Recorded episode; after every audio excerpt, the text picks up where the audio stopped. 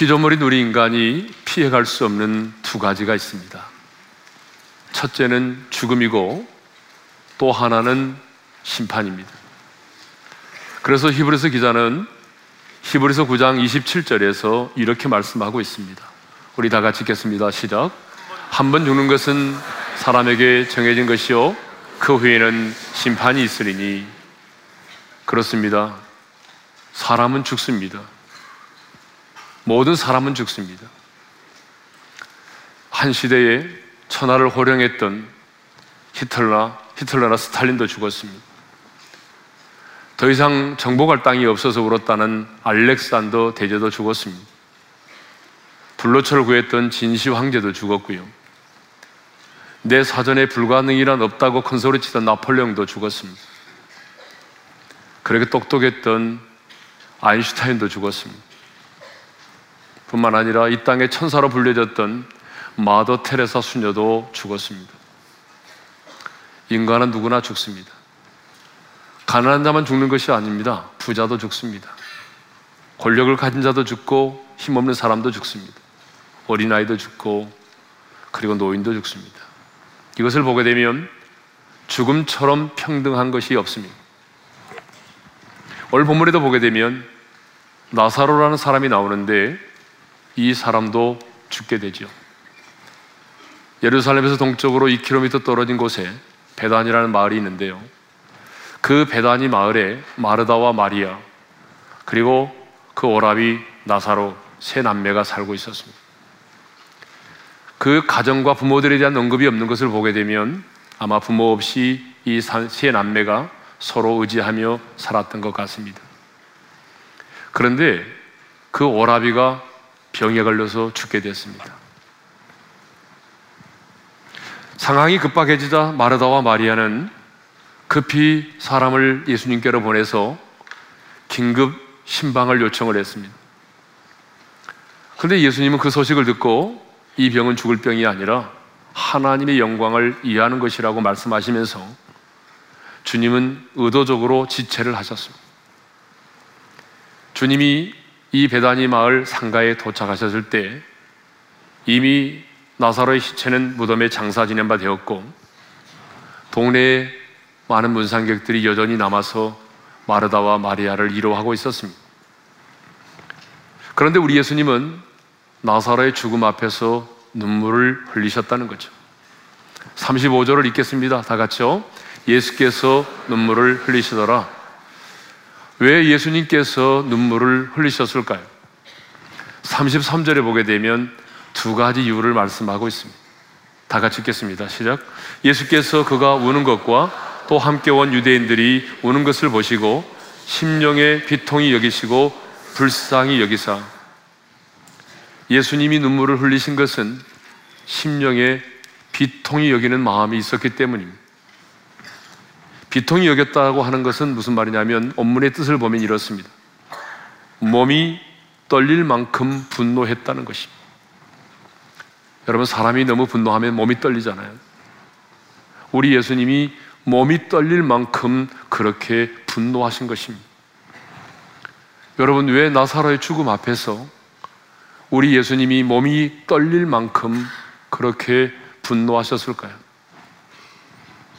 그것은 무소불위의 힘으로 인간들 위해 지배하고 있는 죽음의 실체를 보았기 때문입니다. 다시 말하면 가공할 만한 죽음의 세력을 보시고 주님은 비통이 여기셨던 거죠. 여러분, 죽음이 언제 우리 인간 세계에 들어왔습니까? 언제부터 죽음이 우리 인간들을 위해 지배해 왔습니까? 하나님이 원래 우리 인간을 지을 때는 죽음의 존재로 짓지 않았습니다. 만일 하나님의 창조의 경륜 속에 죽음이 포함되어 있다고 한다면 죽음은 너무나 자연스러운 것이기에 우리 인간은 죽음을 두려워하지 않을 것입니다. 그런데 우리 인간이 이렇게 죽음 앞에 슬퍼하고 죽음을 두려워하는 것을 보게 되면 죽음이라고 하는 것은 하나님의 창조의 경륜 속에 포함되어 있지 않습니다. 죽음이 왜 왔습니까? 성경은 이렇게 말합니다. 하나님이 우리 인류의 시조인 첫사람 아담과 언약을 맺으셨습니다. 그리고 이것을 먹으면 정령 죽으리라고 말씀하셨습니다. 선악과를 먹으면 죽을 것이다가 아니라 정령 죽으리라는 거죠. 그런데 사탄의 유혹을 받은 아담과 하와는 이것을 먹으면 눈이 밝아져 하나님과 같이 될 수 있다고 하는 유혹 때문에 하나님과 같이 되고 싶었어요. 그래서 하나님과 연약을 파기하고 그 선악과를 먹고 말았죠. 그래서 선악과를 따먹고 난 이후에 그 언약을 파기한 이후에 아담을 비롯해서 아담의 후손으로 태어난 모든 인간들은 죄와 죽음의 법 아래 매이게 됐습니다. 그때부터 우리 인간은 죽음의 지배를 받게 된 것이죠. 그렇게도 우리가 죽음을 두려워하고 그토록 우리가 죽음을 슬퍼하지만 누구도 이 죽음을 정복할 수가 없었습니다. 주님은 바로 죄로 말미암아 우리 인간 세계를 지배하고 있는 그 죽음의 실체를 보았습니다. 가공할 만한 죽음의 위력을 보았습니다. 죽음 때문에 여러분 가정의 평화가 깨어지고 죽음 때문에 한 가정이 풍지박산이 되고 죽음이라고 하는 것 때문에 서로 사랑하는 사람이 헤어져야 되는 이별의 아픔을 바라보면서 주님은 그 죽음의 저주를 보시고 통분히 여기는 마음을 가지셨습니다. 그래서 주님은 죽음 앞에서 비통히 여기사 눈물을 흘리셨던 것입니다. 또 주님이 눈물을 흘리신 또 하나의 이유는 마르다와 마리아를 불쌍히 여기셨기 때문이라고 말씀하고 있습니다. 주님은 마르다와 마리아가 그리고 주변의 사람들이 나사렛 죽음 앞에서 통곡하는 모습을 바라보면서 불쌍히 여기사 눈물을 흘리셨습니다. 사도행전 8장 2절에도 보게 되면 스데반 집사가 돌에 맞아 순교를 당했을 때 경건한 사람들이 스데반을 장사 지낸 다음에 그들도 슬피 울었다는 말씀이 있습니다. 예수님도 나사렛의 무덤 앞에서 마르다와 마리아가 통곡하는 그 모습을 보시면서 눈물을 흘리셨습니다. 불쌍히 여기셨다고 하는 말은 인간의 연약함을 불쌍히 여기고 동정했다는 말입니다. 동정. 오빠의 죽음 때문에 슬퍼하는 그들의 심정을 주님이 똑같이 맛보신 것입니다. 주님은 아셨습니다. 잠시 후면 나사로가 다시 살아날 것을 알고 계셨습니다. 그래서 마르다에게 23절에 보게 되면 내 오라비가 다시 살아나리라 말씀을 하셨거든요. 그럼에도 불구하고 주님은 그들의 믿음 없음을 책망하기보다는 잠시 후에 살아날 것을 아셨지만 주님은 함께 눈물을 흘리며 울어주셨습니다. 주님은 그들의 슬픔을 외면하지 않았습니다. 주님은 그들의 슬픔을 동정하시고 함께 울어주셨습니다. 그 슬픔에 동참했다는 거예요. 제가 목회를 하면서 보니까 여러분 함께 울어만 주어도 함께 만나서 그 사람의 얘기만 들어만 주어도 치유되고 회복될 때가 얼마나 많은지 모릅니다. 여러분 이것이 바로 교회라는 공동체입니다. 교회라는 공동체가 뭐예요? 우리가 함께 그 마음을 동정하고 울 때 함께 울어주고 기쁜 일이 있으면 함께 기뻐해 주는 것입니다. 함께 앉아서 얘기만 들어줘도 회복이 될 때가 얼마나 많은지 몰라요. 이게 바로 교회예요. 그런데 당시 교회 지도자들의 모습은 너무나 달랐습니다. 당시의 서기관과 바리새인들 이 종교 지도자들에게는요 극률이 여기는 마음이라고 하는 건 이만큼도 없었어요. 동정심도 없었습니다. 그들은요 자신들의 오빠의 죽음으로 인해서 슬퍼하고 통곡하고 비통해하는 그들을 바라보면서 눈물 한 방울 흘리지 않았습니다. 그 종교 지도자들은요 오직 오직 이 상황 속에서 예수가 무슨 짓을 하는지 보자. 그들은요, 예수님도 울고, 전문객도 울고, 마르다와 마리아가 울고, 모든 사람이 다 눈물을 흘리고 울고 있음에도 불구하고, 그들은 어떻게 하면 예수님을 비판할 수 있을까? 어떻게 하면 예수님을 책잡을 수 있을까? 여기에만 관심을 기울이고 있었다는 것입니다. 36절, 37절 보면 알 수 있어요. 읽겠습니다. 시작. 이에 유대인들이 말하되 보라 그를 얼마나 사랑하셨는가 하며 37절입니다. 그중 어떤 이는 말하되 맹인의 눈을 뜨게 한 이 사람이 그 사람은 죽지 않게 할 수 없었더냐 하더라. 무슨 얘기입니까? 예수님이 나사로를 얼마나 사랑했는지 우리가 알고 있지 않느냐? 예수님이 그토록 나사로를 사랑했다고 한다면 왜 사랑하는 나사로가 죽도록 놔두느냐? 아니 예수님이 맹인의 눈을 뜨게 했다고 한다면 그런 능력을 가지신 분이 왜 자기가 사랑하는 나사로가 죽도록 내버려 뒀냐는 거예요. 지금 그들의 의도는요. 맹인의 눈을 뜨게 한 사건마저도 거짓으로 몰고 가려고 하는 의도가 있습니다. 예수님 당시 종교 지도자들에게는 비판과 정죄만 있었지 여러분 눈물이 없었어요. 동정이 없었어요. 아픔이 없었어요. 근데 여러분, 이런 그리스도인들이 우리들 주변에 많이 있습니다. 이런 그리스도인들이 많이 있어요. 예? 그런데 여러분, 우리는 이 부활의 아침에 주님의 눈물을 갖기를 원합니다. 주님의 마음을 우리가 갖기를 원합니다. 성경은 말합니다. 우는 자가 있으면 함께 울어주라. 우는 자가 있을 때 함께 울어주는 것입니다. 슬픈 자가 있으면 찾아가 권면하고 위로하는 것입니다. 기쁜 일이 있으면 함께 기뻐하는 것이 이게 바로 여러분 주님이 가졌던 마음 아니겠어요? 저는 우리 어린애 성도들이 주님의 마음, 주님의 눈물을 가져서 이렇게 이 땅의 지체들을 섬길 수 있기를 주님의 이름으로 축원합니다. 무덤에 도착하신 예수님은 먼저 돌을 옮겨 놓으라고 명령하셨습니다. 39절을 다 같이 읽도록 하겠습니다. 다 같이요. 예수께서 이르시되 돌을 옮겨 놓으라 하시니 그 죽은 자의 누이 마르다가 이르되 주여 죽은 지가 나흘이 되었음에 벌써 냄새가 나나이다. 무덤에 도착하신 예수님이 첫 번째 하신 명령이 뭐냐 그러면 무덤에 돌을 옮겨 놓으라는 거예요.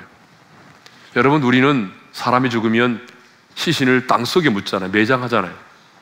근데 여러분 유대인들은 그렇지 않아요. 굴에다 굴을 이게 굴을 굴이 있으면 그 굴 속에다가 시신을 넣고 돌로 그물을 막습니다. 그러니까 돌을 옮겨 놓으라고 하는 말은 무덤의 문을 열어 놓으라는 말이죠. 여러분 그 명령을 듣는 순간 마르다에게 갈등이 생겼을까요? 안 생겼을까요? 여러분들은 그냥 아멘이죠. 님이 너무 좋으시니까 아니에요. 이 마르다에게 갈등이 생겼어요. 그래서 주님께 묻습니다. 주여, 죽은 지가 나흘이나 되었습니다. 썩어져 냄새가 납니다. 그렇게 얘기했어요. 여러분 한번 생각해 보세요. 만일에 예수님의 무덤의 문을 열어놓으라고 그래서 열어놓았어요. 근데 여러분 나사로가 살아나지 않으면 어떻게 될까요? 상상만 해도 복잡해요. 지금 예수님만 그곳에 계신 게 아니잖아요. 얼마나 궁금해요, 사람들이. 동네 사람들이 아마 거의 다 와 있을 거예요, 지금. 동네 사람들이 어떻게 되느냐 보자. 라고 보고 있는데 어떤 일도 일어나지 않아요? 그러면요, 어떻게 되겠어요? 누가 마르다가 마리아가 전하는 예수를 믿겠어요? 누가 이 사람들을 온전한 사람으로 보겠어요? 완전히 사이코로 보죠. 이상한 사람 취급당할 거 아니에요? 더 큰 문제가 있습니다.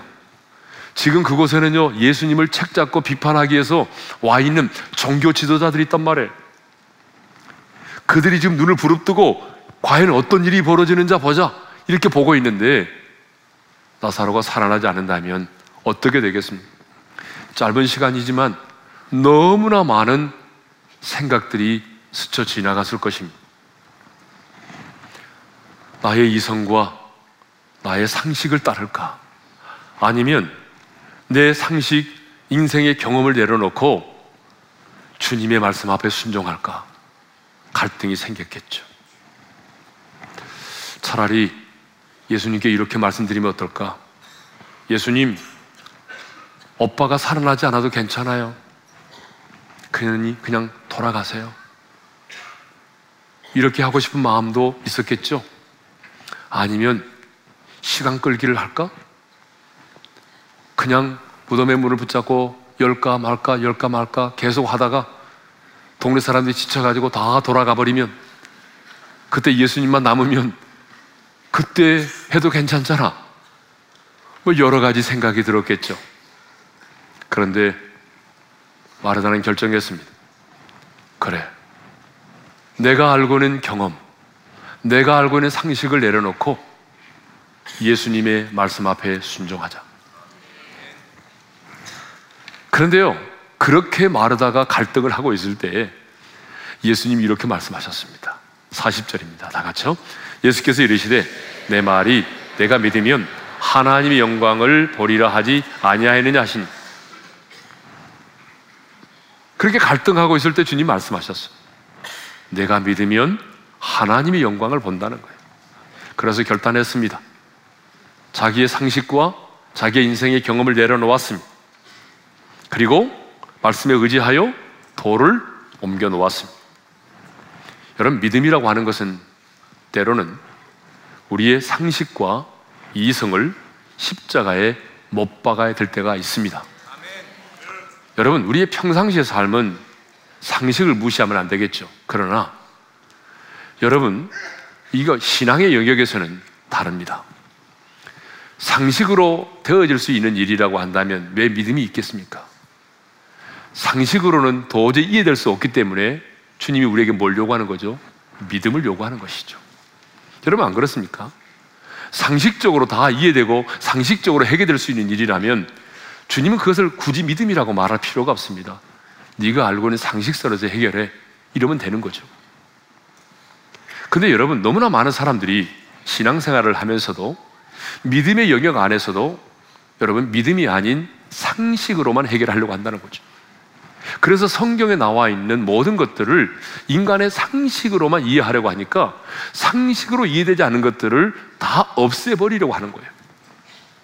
근데 여러분 성경을 읽어보신 분은 아시겠지만 성경에 나와 있는 그 많은 사건들 가운데 인간의 상식으로 이해될 수 있는 것만 남겨놓으면 몇 장 안 남습니다. 불과 몇 페이지 없습니다. 그래서 성경은 우리에게 믿음으로 살라고 말하고 믿음으로 반응하기를 원합니다. 그래서 하나님의 사람의 삶의 방식이 뭐죠? 의인은 믿음으로 말미암아 살리라. 그래서 우리는 믿음으로 살아야 하는 것이죠. 네. 자, 그런데 이 돌을 옮겨 놓으라고 하는 이 주님의 말씀을 묵상해 보면 우리의 삶에 주는 교훈이 있습니다. 이 부분에 대해서는 제가 여러 차례 설명을 했으니까 아시겠지만 왜 전능하신 주님은 나사로를 살리실 만큼 전능하신 주님이 무덤의 돌을 옮겨 놓으라고 말씀하셨을까요? 이것은 신앙생활 하는 가운데 반드시 내가 인간이 해야 될 몫이 있고 하나님이 하셔야 될 몫이 따로 있다는 거죠. 어떤 경우에도 이것을 혼돈해서는 안 된다는 거죠. 자, 여러분, 기도는 누가 해야 되죠? 이쪽 동네 기도는 누가 해야 되죠? 기도는 내가 하는 것입니다. 그러면 응답은 누가 하는 거죠? 하나님이 하시는 겁니다. 전도는 누가 해야 되죠? 내가 하는 거예요. 열매는 누가 맺게 하시죠? 하나님이 하시는 거예요. 봉사는 누가 해야 되죠? 내가 하는 거예요. 그러면 봉사로 말미암는 상급과 축복은 누가 주시는 거죠? 하나님이 하시는 거예요. 그런데 우리는 내가 해야 할 일을 하지 않고 모든 것을 하나님께 전가시키는 경우가 많습니다. 예를 들어 볼까요? 학생이 학생이 공부를 해야 되죠. 근데 공부하지 않고 맨날 기도만 했어요. 그러면 성적이 잘 오르겠어요? 좋은 대학에 들어갈까요? 들어갈 수가 없죠. 왜? 공부를 안 했으니까. 근데 떨어지면 왜 하나님 내가 열심히 기도했는데 떨어졌느냐라고 시험에 들죠. 여러분 그런 경우가 참 많아요. 예. 예전에 제가 그 예화 한번 들었는데 갑자기 생각이 나서 하겠습니다. 이 초창기에 이 신학교에 선교사님들이 이제 강의를 많이 하셨습니다. 성령론 시험인데 이 선교사님이 성령론을 가르쳤거든요. 근데 신학교도 가보게 되면 영파가 있습니다. 지성파가 있고 영파가 있어요. 지파가 있고 영파가 있는데 지파는 맨날 도서관에서 공부는 안 하고 열심히 공부만 합니다. 영파는 공부는 잘 안 하고 맨날 기도만 해요. 근데 이 영파가 있었어요. 근데 성령론을 시험을 보려고 하니까 이게 막 아니 성령론에 대해서 어떻게 시험 보나? 이건 이해가 안 된다. 그래서 열심히 기도만 했어요. 시험지를 딱 받았는데 이게 아무것도 모르겠는 거예요. 그래서 다른 사람 시험을 치를 때 이 학생은 기도를 했습니다. 성령님, 내가 이럴 때 답을 어떻게 써야 됩니까? 아무리 기도를 해도 답이 생각이 안 나는 끝날 때쯤 되니까 감동이 왔어요. 그래서 이렇게 썼습니다. 하나님은 다 아십니다. 이렇게. 나는 모르지만 내 안에 계신 성령님은 다 아신다. 하나님은 다 아십니다. 선교사님이 채점을 하게 되는데 채점을 하다 보니까 갈등이 생겼어요. 이걸 빵점 처리할 수도 없고 100점으로 할 수도 없고 고민이 생겼어요. 왜?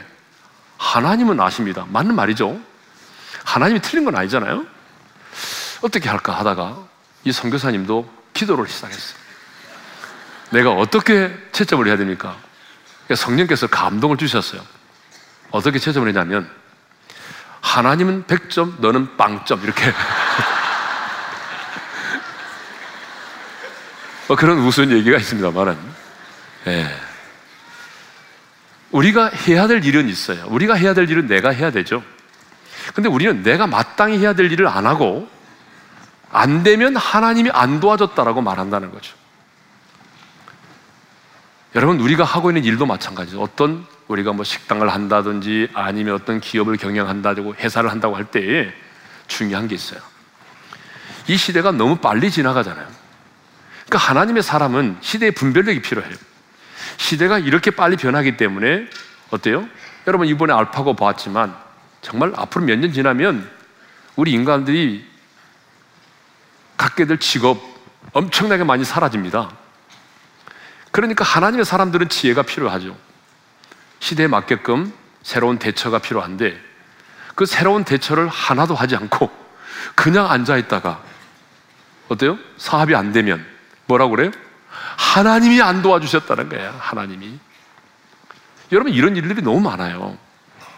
자, 무덤에 돌을 옮겨 놓는 것은 인간이 해야 될 일입니다.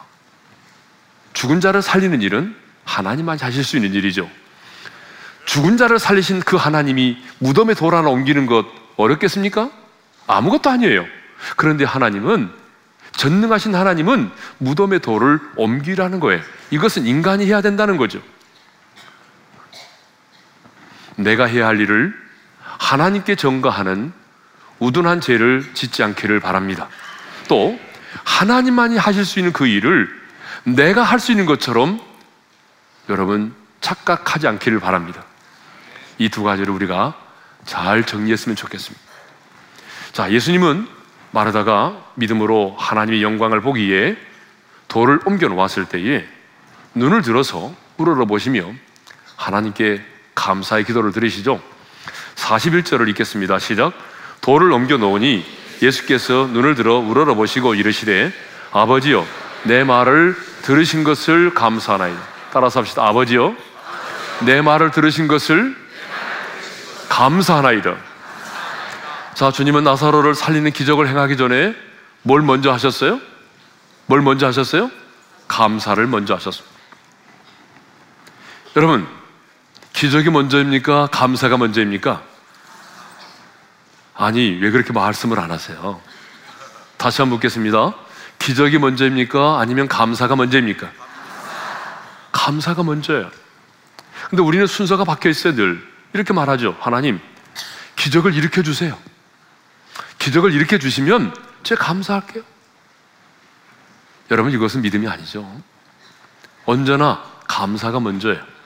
오병리의 기적도 감사가 먼저였어요. 감사할 때에 기적이 일어나는 것입니다.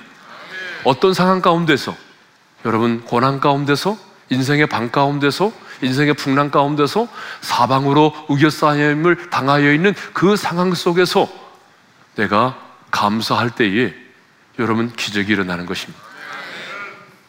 드디어 예수님은 열려진 돌문을 향하여 큰 소리로 외치셨습니다.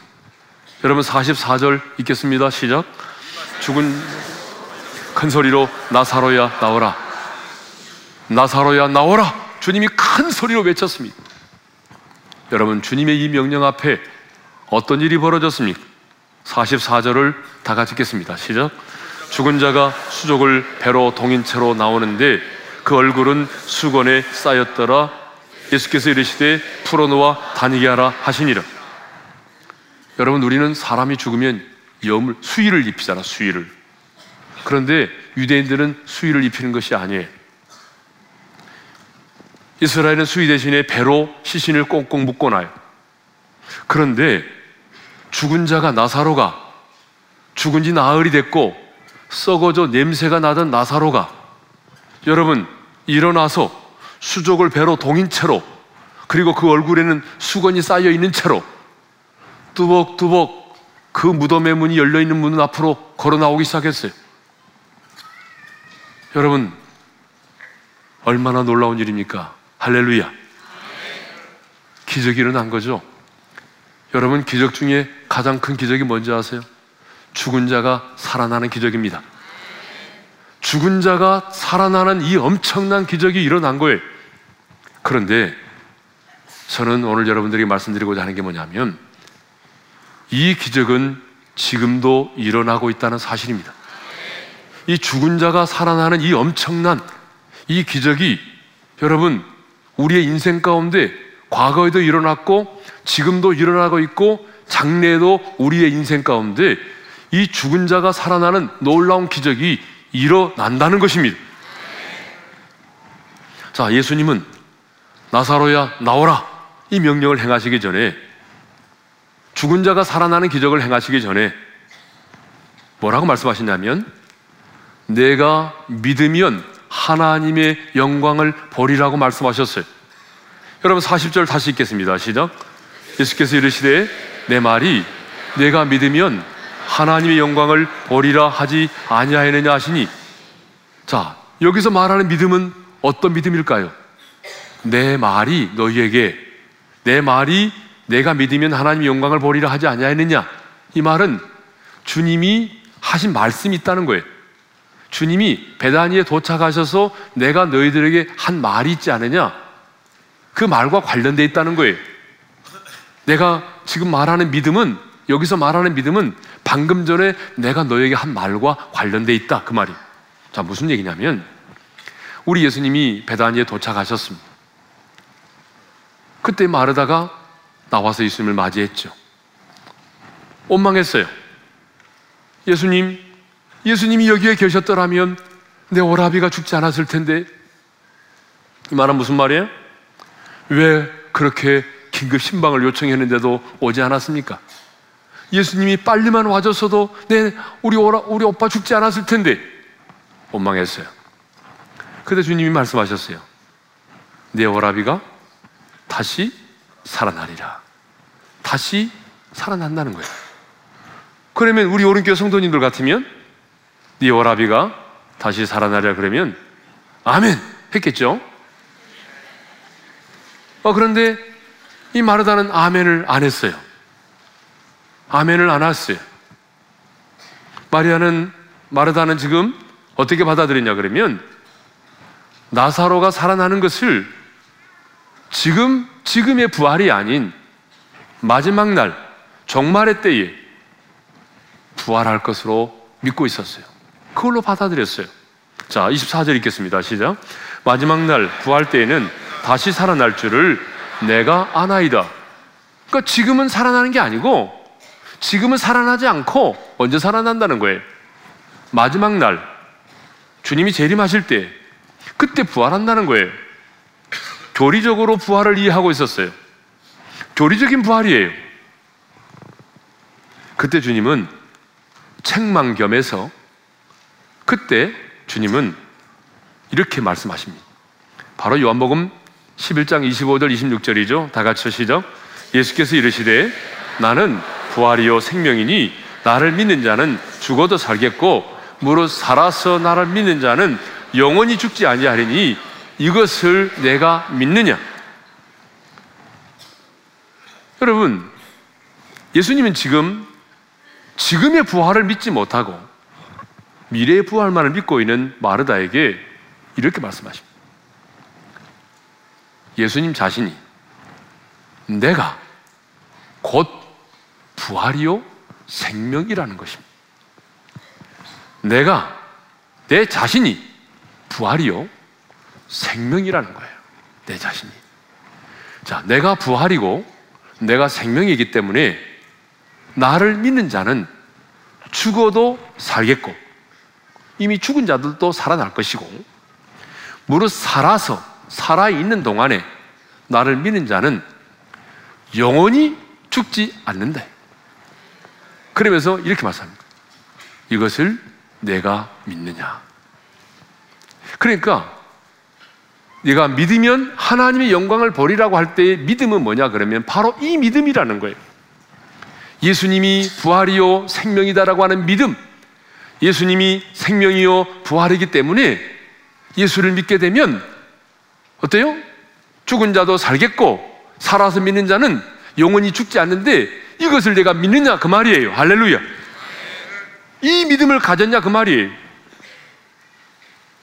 그러면 네가 믿으면 하나님의 영광을 보리라고 했는데 하나님의 영광을 본다는 건 뭐겠어요? 하나님의 영광을 본다는 것은 다름이 아니죠. 나사로처럼 죽은 자가 살아나는 것입니다. 죽음에서 생명으로 옮겨지는 것입니다. 예수 안에서 죽은 자들의 몸이 주님이 재림하시는 날에 썩지 않고 쇠하지 않는 신령한 몸으로 다시 살아난다는 거예요.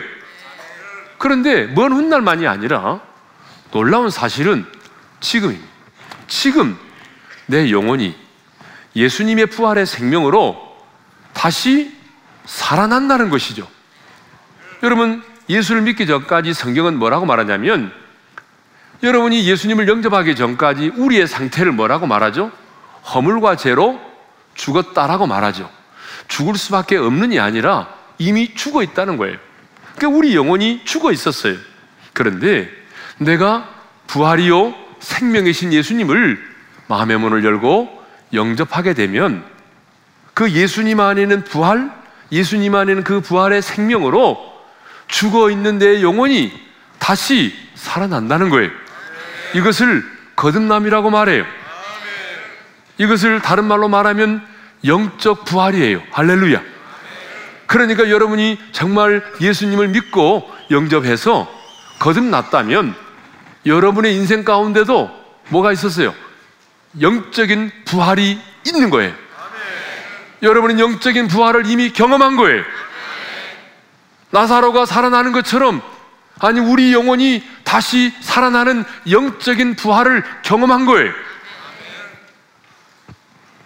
나만이 아니라 예수를 핍박하는 내 남편도 예수를 모르는 나의 부모도 세상에서 방황하는 내 자녀도 부활이요 생명이신 예수님을 영접하면 그 부활의 생명으로 다시 태어나게 될 줄로 믿습니다. 그러면 부활의 생명을 가진 자는 죽지 않습니까? 아닙니다. 우리 영은 죽지 않아요. 그렇지만 육체는 죽습니다. 우리 육체가 죽어요. 육체의 죽음이 뭐죠? 육체와 영혼이 분리되는 거예요. 육체는 내 영혼을 담고 있는 그릇인데 여러분 내 영혼이 육체를 떠나는 거예요. 그러면 그게 죽음이에요.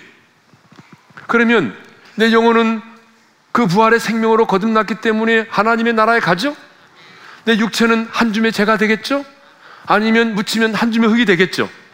그러면 어떻게 되죠? 예수님이 재림하시는 그날에 무덤 속에 있는 내 육체 썩어져 버리고 한 줌의 재가 돼 버린 그 육체도 썩지 않고 쇠하지 않고 신령한 몸으로 다시 부활하게 되는 것입니다. 나사로처럼 살아나게 되는 거예요. 이것이 복음입니다. 여러분 이것이 이 사실을 믿는 것이 믿음이에요. 예수 믿으면 돈 번다. 그게 믿음이 아니에요. 예수 믿으면 잘 된다. 그 믿음 아니에요. 믿음이 뭐예요? 예수님은 부활이요 생명이다. 그런데 그 예수를 믿으면 부활이요 생명이신 예수를 믿으면 내 영이 부활하고 마지막 날에 내 육체도 부활하게 된다. 이것을 믿는 믿음이 오늘 주님이 우리에게 물으시는 믿음이라 그 말이에요. 그래서 주님은 여러분 마르다에게 물으셨던 주님은 오늘 저와 여러분에게 묻습니다. 다시 한번 요한복음 11장 25절 26절을 읽겠습니다. 다 같이요. 예수께서 이르시되 나는 부활이요 생명이니 나를 믿는 자는 죽어도 살겠고 무릇 살아서 나를 믿는 자는 영원히 죽지 아니하리니 이것을 내가 믿느냐. 오늘 우리 주님은 마르다에게 물으셨던 것처럼 오늘 이 부활절 이 아침에 예배를 드리는 우리 한 사람 한 사람에게 주님이 묻습니다. 너는 이것을 믿느냐?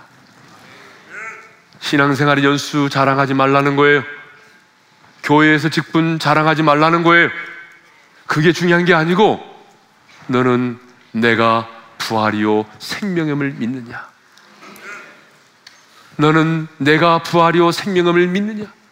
그래서 나를 믿는 자는 죽어도 살겠고 무릇 살아서 나를 믿는 자는 영원히 죽지 않는다는 사실을 믿느냐? 너에게 이 믿음이 있느냐? 오늘 우리에게 이 믿음에 대해서 물으시고 계십니다. 여러분 정말 이 사실을 믿으십니까? 주님이 보고 계시니까 여러분 확실하게 대답하세요. 여러분 이 사실을 정말 믿으십니까? 그렇다면 여러분은 하나님의 영광을 이미 본 사람들입니다. 하나님의 영광을 보았어요. 내 영이 이미 부활했어요.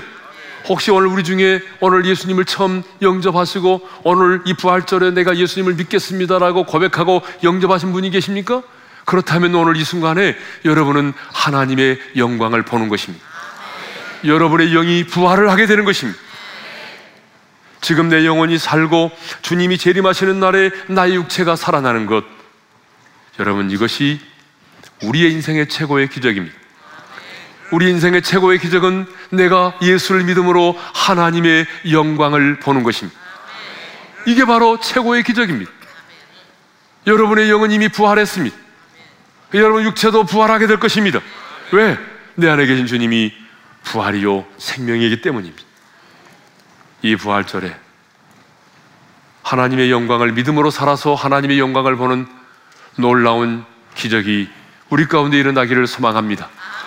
뿐만 아니라 이 땅을 살아가는 삶의 여간에 여러분 우리가 믿음으로 살아서 하나님이 행하시는 크고 작은 그 영광들을 볼 수 있기를 주님의 이름으로 축원합니다. 오늘 이 시간 마지막으로 내가 믿으면 하나님의 영광을 보리라 이 말씀을 큰 소리로 함께 외치고 오늘 설교를 마치도록 하겠습니다. 다 같이 시작. 내가 믿으면 하나님의 영광을 보리라. 아멘. 주님께 영광 다시 사신 주 1절만 부르며 나가겠습니다.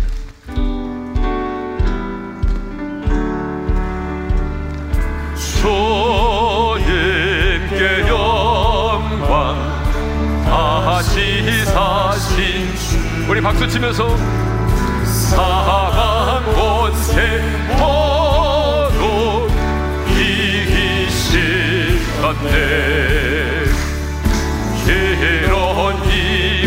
천사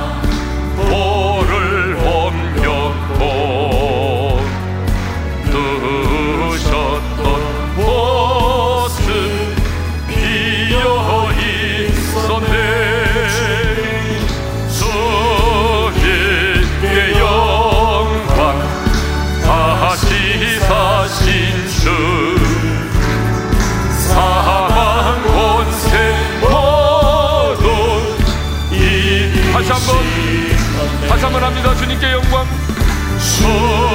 주님께 영광. 다시 사신 주. 사망 권세 모두 사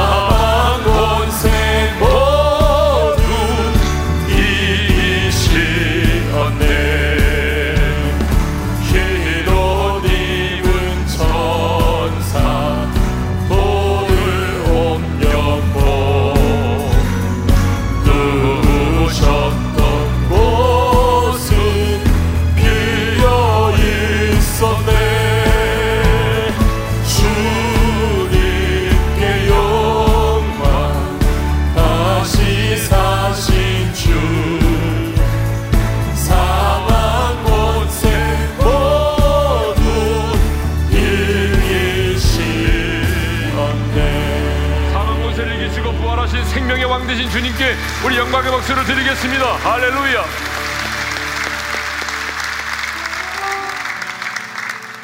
자, 우리 한번 눈을 감고 주신 말씀 마음에 새김하며 기도합시다. 오늘 주님이 우리에게 말씀하십니다. 나는 부활이요 생명이니 나를 믿는 자는 죽어도 살겠고 무릇 살아서 나를 믿는 자는 영원히 죽지 아니하니 이것을 내가 믿느냐?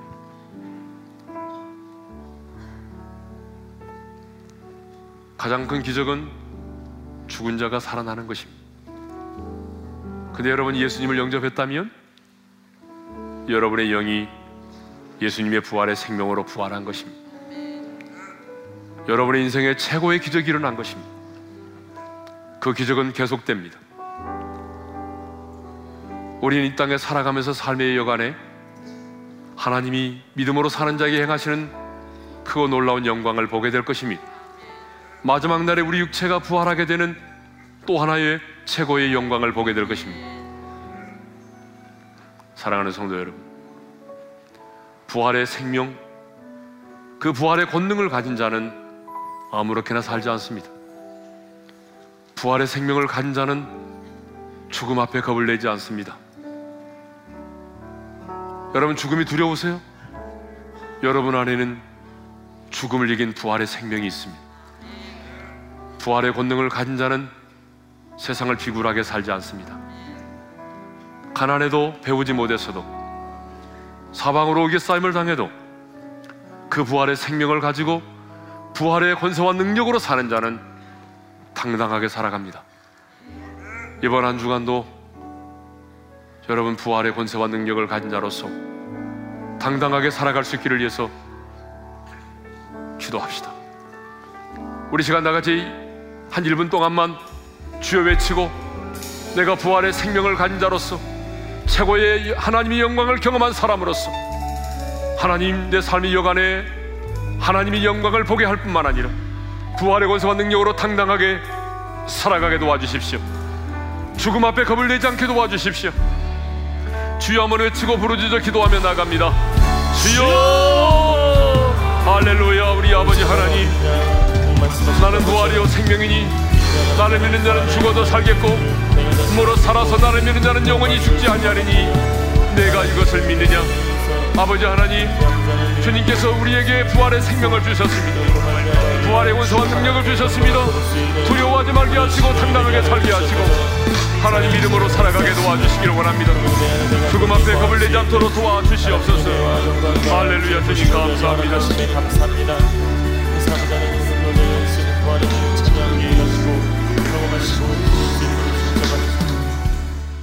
주님 감사합니다.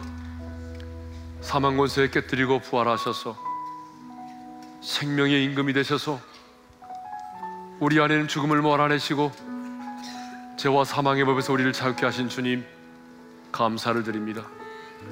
부활의 생명으로 거듭나게 하셨고 부활의 그 생명으로 장차 썩을 우리의 몸도 부활하게 하실진데 부활의 생명을 가진 자로서 당당하게 살아가기를 원하고 죽음 앞에서도 겁을 내지 않도록 도와주옵소서. 내가 믿으면 하나님의 영광을 보리라고 말씀하여 주셨사오니 하나님 크고 작은 주님의 영광을 이번 한 주간도 보게 하여 주옵소서. 이제는 우리 주 예수 그리스도의 은혜와 하나님 아버지의 영원한 그 사랑하심과 성령님의 감동, 감화, 교통하심이 내가 믿으면 하나님의 영광을 보리라는 그 약속의 말씀을 붙들고 그래서 한 주간의 삶에도 하나님의 영광을 보기를 원하는 지체들 위해 이제로부터 영원토록 함께 하시기를 축원하옵나이다. 아멘.